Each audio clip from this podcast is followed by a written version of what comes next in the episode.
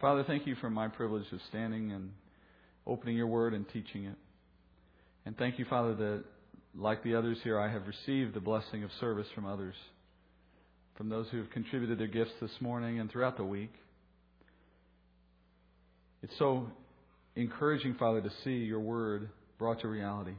That you would tell us, Father, that we each bring a gift into the body. We each have an opportunity to contribute, and you use each of us, Father, to your glory in that way. And then when we gather, we see it. We see each and every one of us participating in some way. And we pray, Father, that you would continue that pattern, that you'd give us the, the blessing that is Oak Hill Bible Church, a small place, Father, where everyone's gifts matter and everyone's contribution is noted, and the body is made stronger by each person's contribution. Thank you, Father, that you've given us the blessing of this kind of environment, this kind of setting in which we can learn but also practice what we learn. And this morning, as we will always do, Father, as we are committed to doing, we want to open your word. We want to study what's on these pages before us. We want to learn it properly and according to the Spirit's guidance. But we do these things, Father. We remind ourselves each week that as we do these things, our study has an ultimate purpose greater than merely the knowledge that it provides.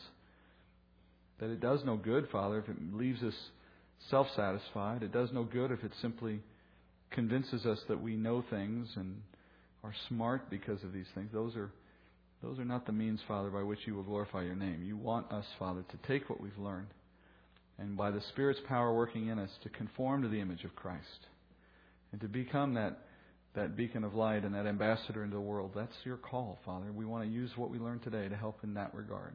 So I pray, Father, you'd show us how that can be done and continue to encourage us and, and uh, incline us, Father, toward a life of service, both here and in the world around us. I pray these things, Father, in Jesus' name.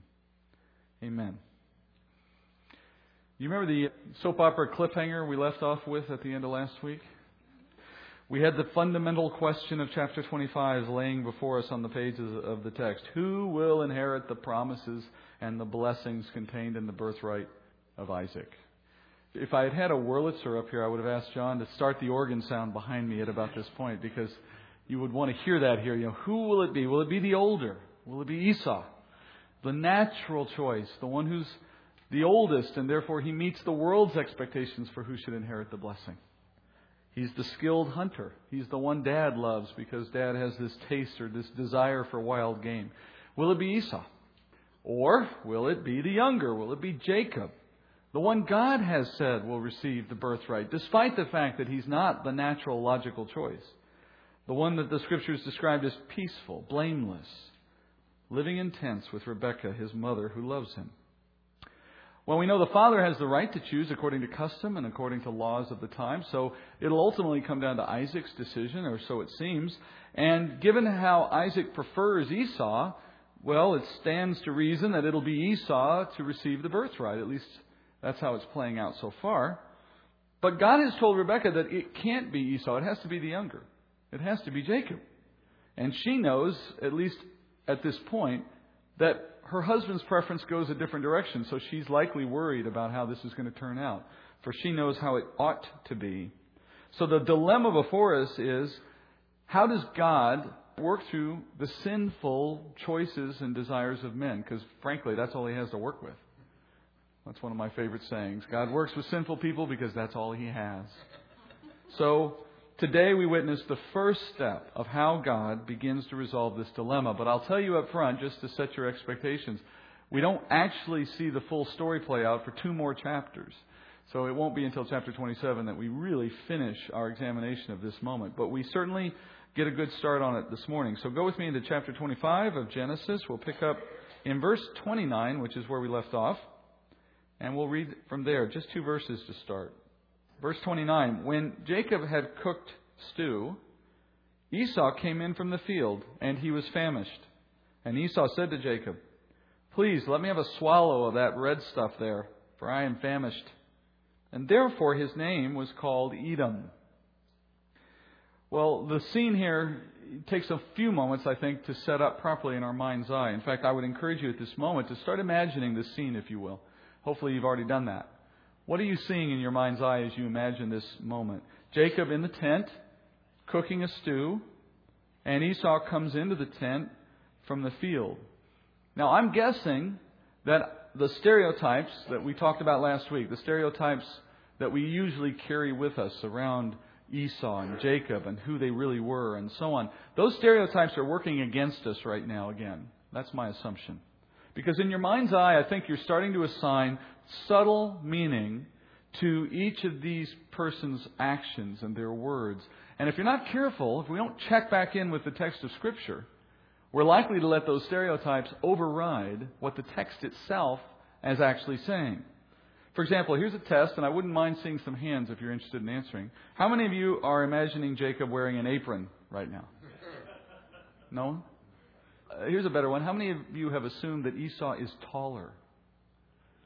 That's just where you start to go. We start to assign these very subtle differences of appearance or thought or action based on an overall picture that's already present in our mind about who these men are and what's going on in their lives. So it's often the case, as I've asked that question, that people have this view of Jacob and view of Esau that play to the stereotypes, even at this point. And the apron one was a bit silly, although now that I've said it, you can't get it out of your mind, can you? All right, let's stick to the text. Let's do what Bible students are supposed to do. Let's let the Word of God speak to us. So, going back to the text, Esau comes into the tent, we're told, with great hunger.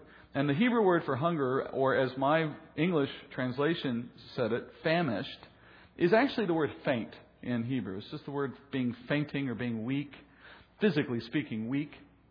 And the intonation is very easy to see. He's hungry. He's been working all day in the field, so hungry, in fact, that he's reached the point of physical weakness, of being faint with hunger. And that's not something surprising. I'm sure almost any of us have felt that at some point in time. In fact, working in the field will naturally produce that result. Remember something going back into Genesis way back, back to chapter 3. Do you remember God's curse in chapter 3 on the ground?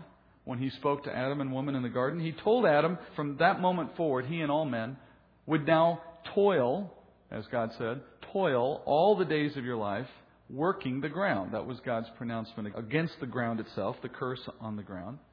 And he goes on to say that you will bring forth bread by the sweat of your brow. Our physical labor will be done in difficulty as we try to sustain ourselves by the working of the land and by the produce of the land. So it's not going to be easy. The land's not going to give itself over to us easily. That's the nature of the curse. Anytime you've gone outside, worked your garden, worked your yard, or if you have a farm or something similar, and you've recognized how hard that labor is, you're getting first-hand experience with the curse on the ground. By the way, that's just the least of it. When you die physically, you're getting another experience of the curse on the earth because Adam's body came from the ground, the curse is on the ground, so therefore our physical bodies now have that curse, that curse of death. Esau is just experiencing the curse in the way we all do. Now he's entered the tent suffering from the physical consequences of the curse from Adam's sin, and he notices his brother Jacob now has a potential solution to his problem. And that, of course, is this meal that Jacob's been cooking. Esau refers to as red stuff. That's how my English version translates it. But in Hebrew, it's actually just red, red. Two different words for red in Hebrew, and they're actually very similar to the ear. They sound very similar, so it's sort of a play on words. The term in Hebrew is Adam Edom. And Adam Edom means red, red. Edom is the second word there, and that's why it says, henceforth Esau became known as Edom. His name meant red in its own right, but now it takes a different meaning. Now, red in the sense of red food becomes what he's known for. That actually becomes a source of shame for him forevermore. That's Moses' point in making this commentary. Here's the moment where Esau started to be known as Edom in the sense of how children will throw out names at each other in the play yard, in the schoolyard, to mock one another. Well, here's a name that now attaches to Esau. So that's Moses telling us going in something's about to happen, something ignominious, something that Esau will never live down. He's going to be known as Red from now on. Esau doesn't even know what kind of food this is. Do you notice that? He's not attracted to it because he says, Oh, you're cooking my favorite. It's more instinctive than that, more fleshly than that. It's just food. Like my teenage kids. Food. It doesn't really matter what it is because he doesn't know. He says, red stuff, whatever that stuff is, I need it now. It's almost primal, isn't it? On one level, this moment just resembles normal everyday life in a family, for the most part. If the situation had gone no farther than where we are right now, you wouldn't even be talking about it. I doubt Scripture would have even recorded it. It's just a moment in the passing life of a family. But that's not where it ended, and that's why we're talking about it. Before we look at what follows, I want you to consider the circumstances of nomadic life in this day, because there is some cultural background that helps us understand why this is happening, or at least what's going on behind the scenes here. Think about Isaac for a moment, the father of these two young men. Isaac inherited all the wealth of Abraham, remember? Ishmael got a small pre inheritance portion as he was sent away with his mom, Hagar. That left everything for Isaac. So Isaac has inherited a tremendous amount of wealth, relatively speaking, because Abraham was very wealthy. So he has herds, he has servants and maids, he has other possessions, he has an encampment that would have been comprised of multiple tents to house all of these people, and tents for cooking, and tents for cleaning, and tents for whatever. This is not one lone tent out on the plains. This is an encampment of people with activity all around. So, as Esau came in to the encampment from the field, he would have expected that a meal be served by the servants from probably the, the cook tent at some appropriate point later in the day when the normal time for dinner was. So, as we come into the text, it's important not to get too far ahead of the text and make some assumptions that aren't in the text. For example, don't assume that if he hadn't eaten this, he would have starved to death. Don't get ahead of yourself and assume this is somehow an urgent moment. It's not. It's just a normal moment. If he had been willing to wait for the normal meal time, Esau would have been fed in the traditional way. So that begs a new question, though. Why is Jacob cooking? Well, one explanation is he's simply assisting in the preparation of the meals, and this may have been one of the ways he contributed in the camp. So maybe it's near mealtime and he's working. Or Perhaps it's a long time between now and mealtime, and he simply didn't want to wait himself. So he made something to eat. A third reason that's often suggested, and it may actually be the right one, is that this was a staged opportunity on Jacob's part. He knew something of his brother. He knew his patterns, he knew his tendency, he knew his weaknesses, and he knew that if he had food ready at the right moment, that he may have an opportunity to make something happen. We'll leave that as an open question because, frankly, there's no way in the text to resolve it. But all of those are possible. Now, Esau doesn't have a pantry of ready made food in this day and age. You didn't walk in and pull out the bag of chips to hold you over till dinner time. There wasn't an easy source of food, and food preparation took time. So he really was facing a situation where he had to wait for dinner or he could eat what his brother had. That was his only choice. Jacob's food is a quicker solution. So when Esau requests the food, he asks in a rather unique way. He says, Let me have a swallow of that red stuff, or red, red.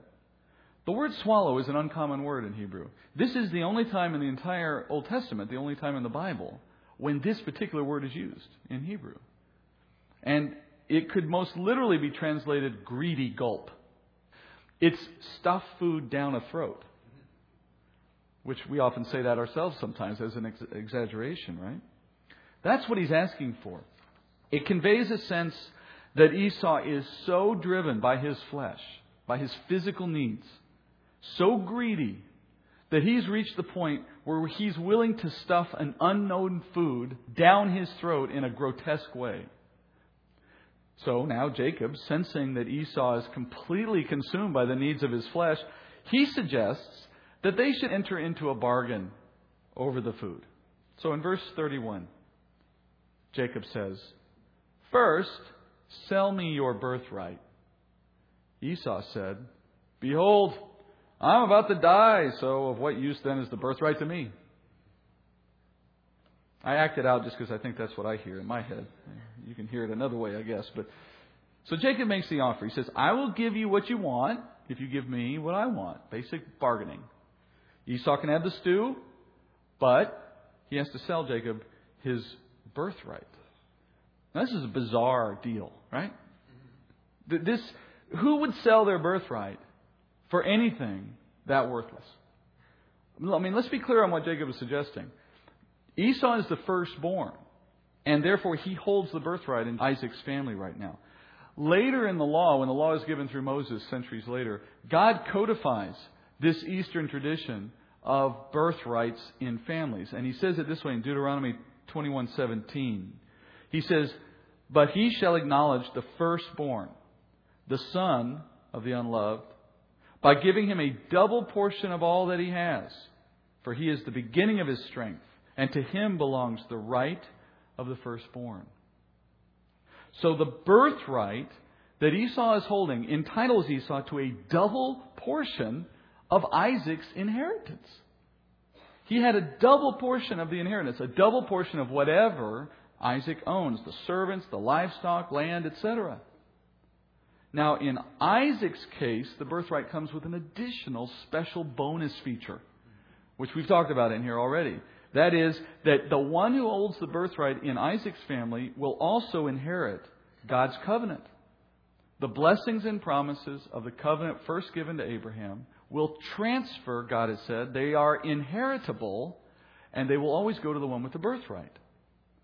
So, this now adds an extra degree of importance to the birthright. And by the way, God's promises were all or nothing. They weren't split between the boys. So it's not like the rest of the property where there's a double portion, but the other child still gets something. In the case of God's covenant, it's all or nothing.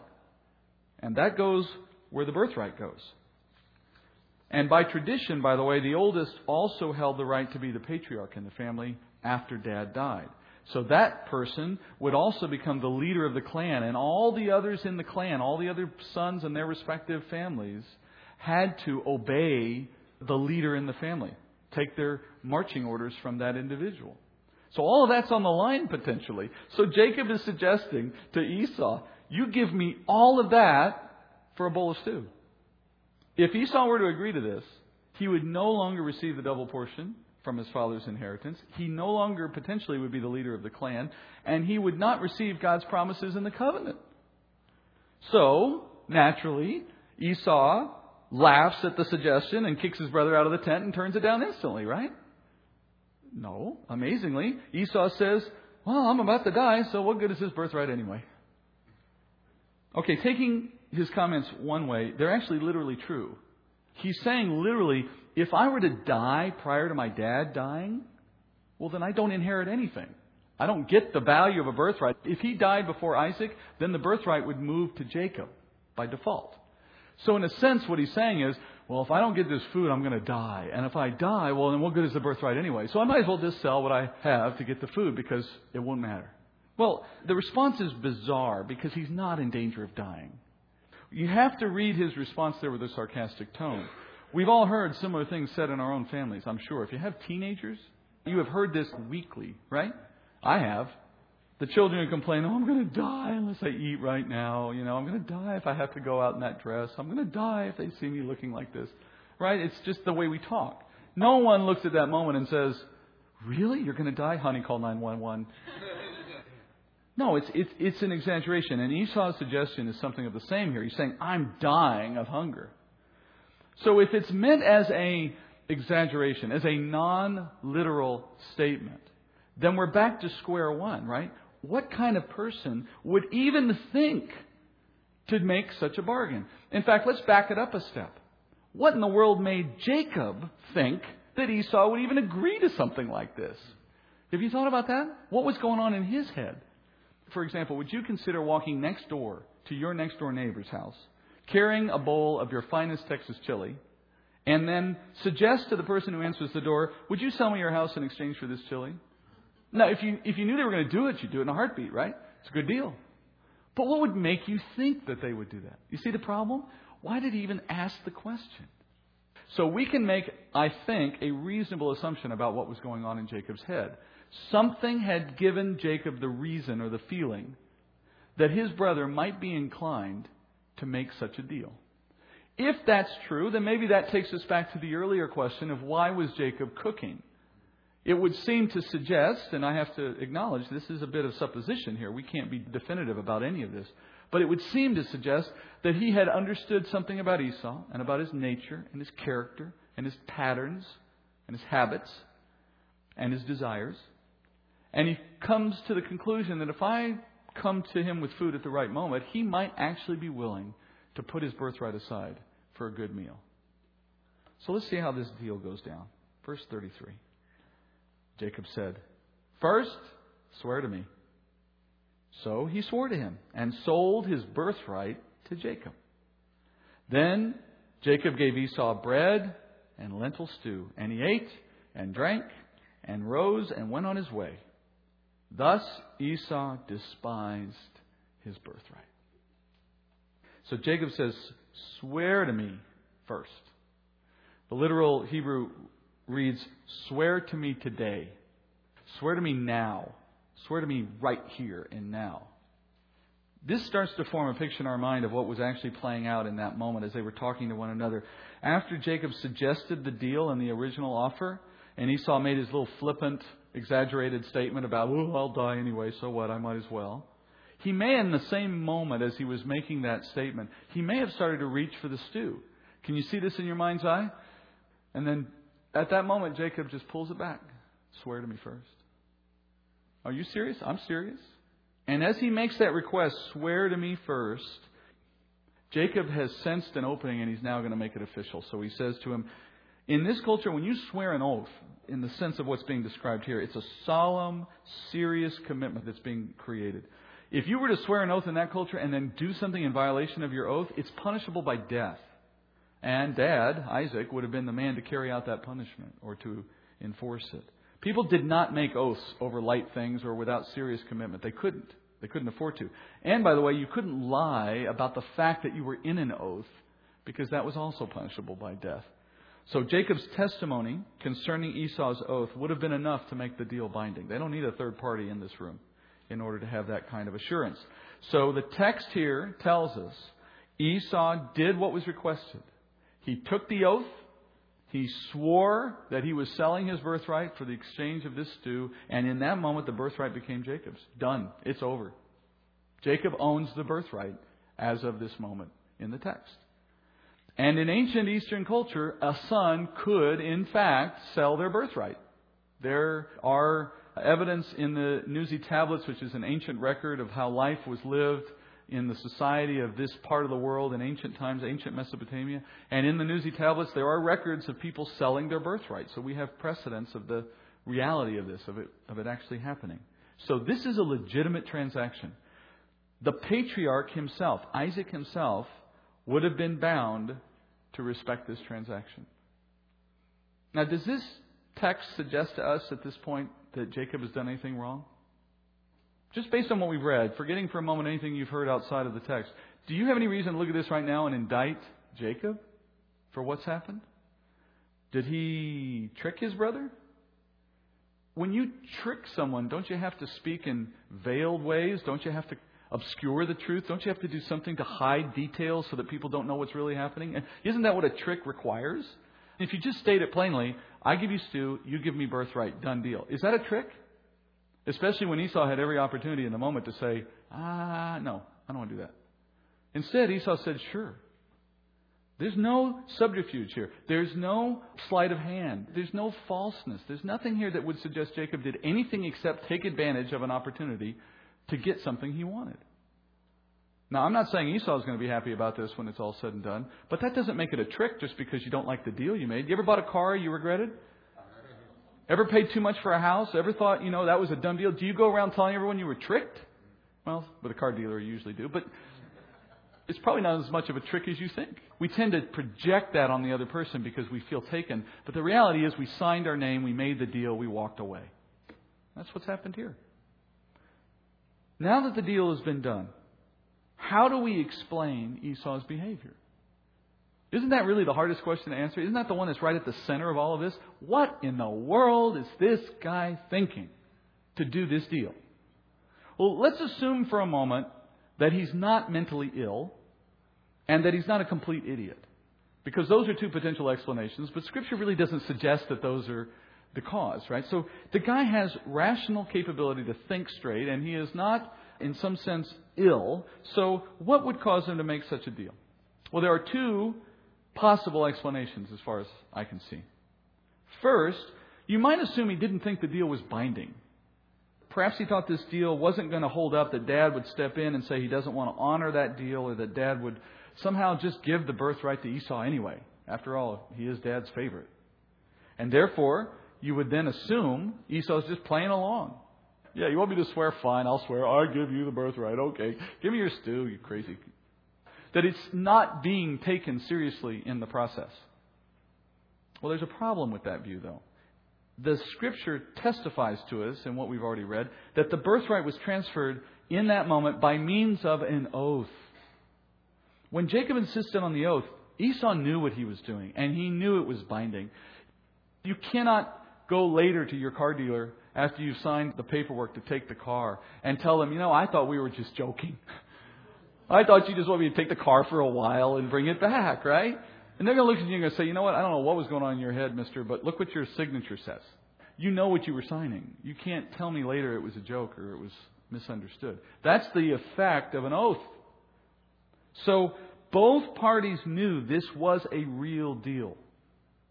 And by the way, we get confirmation of that later in chapter 27. There's a moment in chapter 27 when Esau is complaining to his dad about the fact that he's lost these things. And of course, we'll have to come and study that moment in detail when we get there. But you can just jump ahead, flip a page or two, and look at Genesis 27, verse 36. And Esau speaking to his dad, then he said, Is he not rightly named Jacob? For he has supplanted me these two times. He took away my birthright, and behold, now he has taken away my blessing. As I said, we'll cover that in detail later. But just by Esau's own words, he makes clear that he knew in that earlier moment the birthright had been transferred. He's not confused. So if Esau knew that this whole transaction was binding, why did he do it? What's our second explanation? Well, the only other explanation I would offer you is that Esau considered the stew to be more valuable to him than the birthright. How little regard would Esau have to have had for that birthright in order for him to view stew as more valuable? Well, the best answer we get is in verse 34. In chapter 25, verse 34, we're told Esau despised his birthright. The word in Hebrew for despised is to have contempt or to have disdain for something. We have a phrase in English that we use sometimes that conveys a similar idea. We say, I couldn't care less. That's what he's saying in a sense. I, I despise the birthright. I have no consideration, no interest in it. It's contemptible to me. Now, why would he despise something so valuable? Well, think about it for a moment.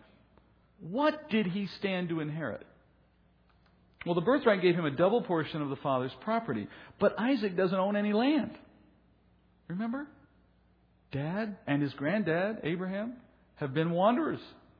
They have purposely, consciously rejected ownership of the land that they're wandering on because for them, this was not the land of their inheritance. Their faith told them that God's promises of a future inheritance in the land would not be realized, could not be materialized until a day in which they were resurrected and the Lord was reigning on earth with them, and that that would be the moment of the true inheritance. And we covered this at an earlier point, and we'll come back to it at several times in the course of this study. But their wandering lifestyle was proof to us, according to Hebrews 11, that they gave no regard to their current surroundings because they knew they would die without receiving any of it. But only in a future life would they see the rewards God promised. So why bother investing in the world around them? It was going to burn up anyway. So, looking at it from Esau's point of view, I get a double portion of nothing. Well, okay, what about the sheep? Well, what does Esau do for a living? He's a man of the field. He's a farmer. He's not a sheep herder. What good are sheep to a farmer? They just eat what you're trying to grow. As a sheep herder, you got to move around to keep the pastures green. A farmer wants to stay put. So, Dad, this is great. Dad's got no land. Dad's got sheep, and I'm a farmer. Double portion of that. Big deal. I'd rather have your stew. You see? What if your father's inheritance consisted entirely of musical instruments and you didn't know how to play a note? For what we know of him and what we see in his family's life, there's really very little value attached to this inheritance. Jacob knew his brother held his father's inheritance in low regard. Wouldn't you have expected that somehow in the course of their relationship that would have come out in conversation? And sure enough, he must have picked up on that. But there is the matter of the right to rule over the clan. Well, that's not trivial, and he's giving that up too. But in traditional terms, the right to rule over the clan was transferred by the patriarch in the form of a blessing spoken from the deathbed of the patriarch. So, though it was normally one that transferred with the birthright to the oldest, there wasn't an automatic there. The blessing of the father was the means of transferring the leadership role in the clan. And so we could consider that perhaps, in this case, Esau expected that dad would still give him the right to be leader because dad favored him, regardless of where the birthright goes. And that is a possibility. You could have seen that happen in the culture. So as the patriarch nears the end of his life, he'll pronounce a blessing on the child, on all his children, but one of them will receive the preeminent blessing, and by that blessing, they also receive the right to be ruler of the clan. You notice in the verse we read from chapter 27, that blessing will also go to Jacob, even though Esau expected it to come to him. Now, once that blessing is pronounced, when we get there, we'll notice that as Isaac gives this blessing out, it can't be retrieved once it's been given. This would be something like the resignation of President Nixon and the assumption of power by President Ford. If Nixon had pronounced his resignation and then walked out of the Oval Office, he couldn't have changed his mind the next day and said, you know what, I want that job back. It doesn't work that way. It's transferred, it's somebody else's now. Similarly, as the blessing of Isaac is pronounced on these children, it transfers, and he can't get it back. And then finally, there's the issue of God's promises, the covenant, and who would inherit that. The promises, we've learned, are the real treasure in Isaac's inheritance. And the fact that Isaac has no land in the earthly realm is directly a result of the promises God spoke to Abraham and Isaac, right? The reason he's rejected owning land is because he's waiting for these other promises. So it's an interesting dilemma. The real worth of his inheritance is future almost entirely. Esau has no regard for his birthright because Esau has no regard for God's promises. Abraham and Isaac had been given a promise from God of certain things to come, but Esau could not accept that promise. He did not trust in God's word. He was so flesh driven that the thought of a good meal mattered more to him than the word of God, than the promises God had spoken. In a word, he had no faith. No faith in God's promises. That's why Hebrews 11 defines faith not as belief in Christ, but as a greater principle even than that. Belief in God's promises, the hope of things to come, the assurance of things not seen, a confidence that the things God has said will be are. Of course, Christ's work on the cross is the thing that saves you from eternal punishment. But as we sit here right now, we don't have a way to prove that, do we? The proof will come when we die.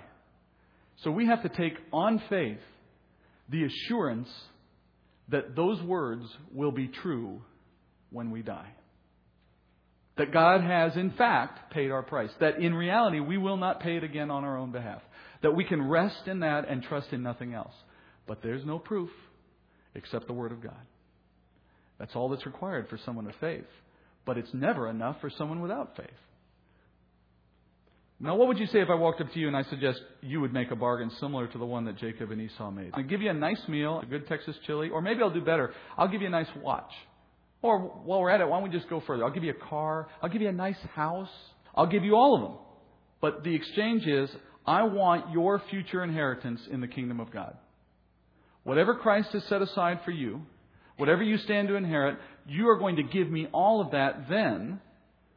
You know, Jesus was offered a similar bargain by the enemy when he was in the wilderness. You remember that? Now, would you make that deal? It really would come down to what you believe, wouldn't it? If you believe the Bible's teaching concerning an eternal inheritance, you'd be crazy to make that deal. But if you had doubts about that, you might actually entertain it. Paul says in 1 Corinthians 2, 6 through 9, he says, Yet we do speak wisdom among those who are mature, a wisdom, however, not of this age nor of the rulers of this age who are passing away.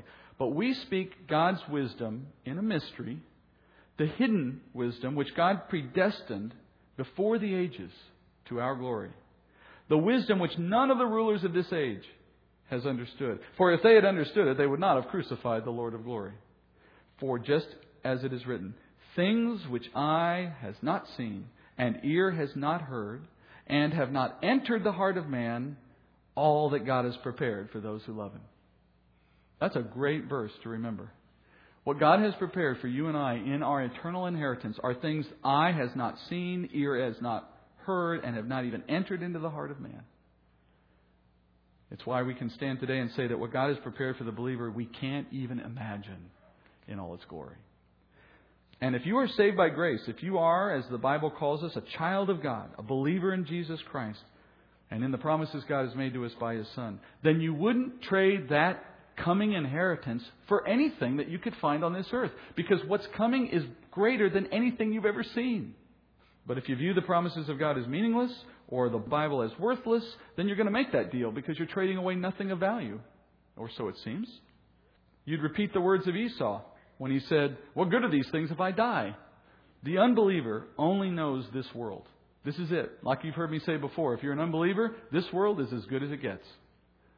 If you're a believer, this world is as bad as it gets. But the unbeliever only knows that death brings an end. And so they have no hope for anything more to come. So they trust only what they can see in this world. Their trust remains here. They have no plans for eternity. They don't invest in anything beyond the here and now. They have no hope. So they take what they can get. And they'll trade anything of supposed eternal value for what they can get in the here and now because this future thing doesn't exist as far as they're concerned, or at least they have no confidence in it.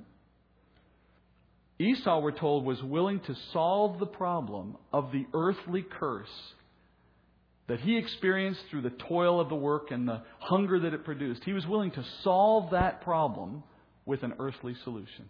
And he was willing to trade the eternal solution, which is actually the real solution, for that earthly one, because he didn't believe the other even existed. But as believers, we do exactly the opposite. We are reminded in Scripture that nothing in this life is worth trading for our eternal inheritance. In fact, we are told to trade everything in this life, just like Abraham and Isaac did, to ensure that our inheritance is secure in the eternal realm. We do that by faith, and we do that by self sacrifice and obedience. Jesus summed it up with a parable in one verse in Matthew.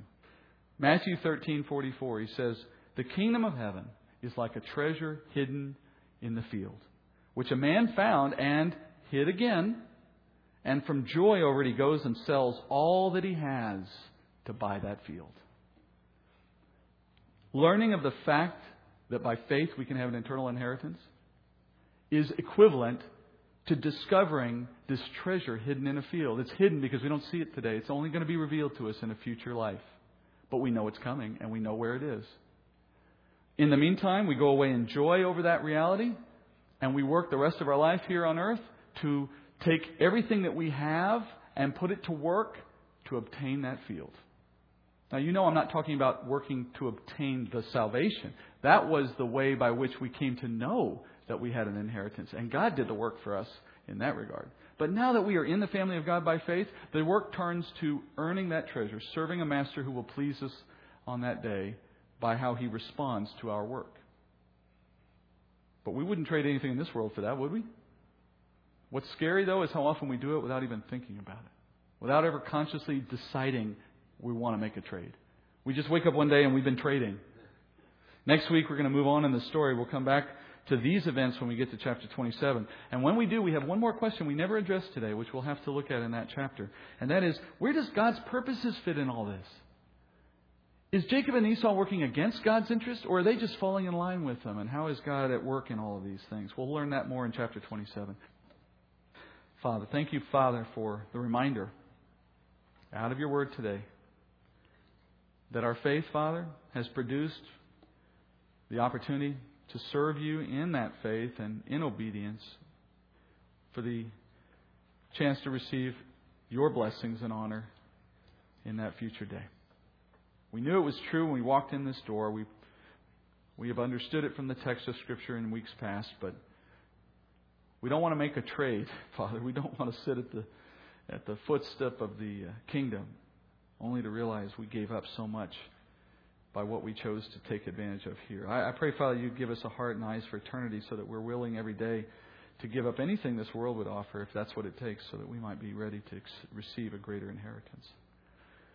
We do this not because of a greed or a selfish desire, Father. We serve out of a heart to please you and to serve you regardless of what it is you would give us in return, not, not for any reason except because you loved us first.